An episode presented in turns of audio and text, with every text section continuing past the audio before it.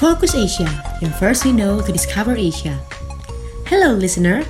You are listening to Focus Asia with me, Kalvina. This week we have news from India, Vietnam, Singapore, and Indonesia. News from India opens this week's episode. Union Minister for State for Commerce and Industry, Anupriya Patel, said that the country's merchandise and services export stood at USD 672 billion in the last fiscal. India's merchandise and services export combined in the current financial year ending March will be close to USD 760 to 770 billion. Patel also said that they are focusing in every possible way on how they can export more and more because today India's share in global merchandise trade is close to 1.8%. As far as service trade is concerned, it's just 4%. They want to take it to 10%. The minister also mentioned that the Indian economy is one of the fastest growing economies in the world. With the increasing globalization of trade, there is immense potential for Indian businesses, particularly brands, to expand their footprint in the international market. Around 100 foreign buyers from more than 30 countries participated in Sourcex India. 2023, the flagship reverse buyer seller meet organized by Federation of Indian Export Organization. FIO president said that despite global headwinds, Indian export will give an additional $100 billion over and above what was achieved in 2021 to 2022.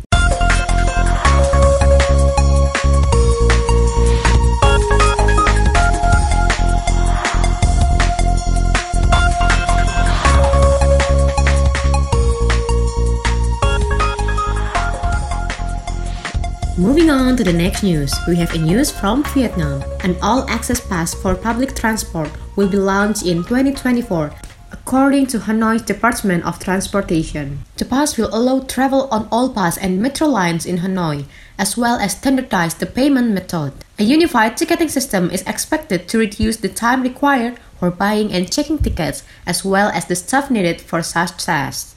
Also, electronic ticketing will provide operators with data on users' travel demand and routes to create an appropriate operation scheme. Deputy Director of Hanoi Public Transport Management Center said the digital multipass is now available for the Cát Linh to Ha Dong urban metro line and online electric bus lines. However, the automated fare collection or AFC varies due to the different companies operating public transport lines in Hanoi.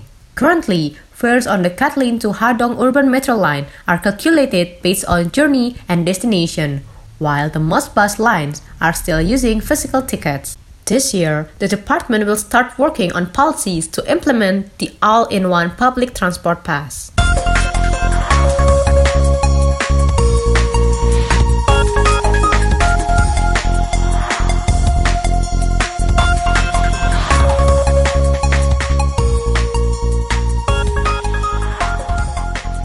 Next one, we have a sport news from the Lion City, Singapore. Singapore has been confirmed to host the 2025 World Aquatic Championship, replacing Russia. Singapore will become the first country in Southeast Asia to become the arena for the World Aquatic Championships. The World Aquatic Championships itself provides competition in swimming, diving, open water swimming, synchronized swimming, and water polo. Singapore was chosen because it was considered to have facilities with good quality so that this Lion City there will be no difficulty in preparing for the tournament. President of World Aquatic, Husain Al Musallam said that Singapore has world-class facilities, proven experience and a comprehensive approach to water sports, making Singapore to be the suitable one. The election of Singapore made Asia the third time in a row to host the World Aquatic Championships starting from Fukuoka, Japan this year and also Doha, Qatar in 2024. So far, the date for the 2025 World Aquatic Championships has not been confirmed. However, it is estimated that more than 2,500 athletes will participate in this tournament.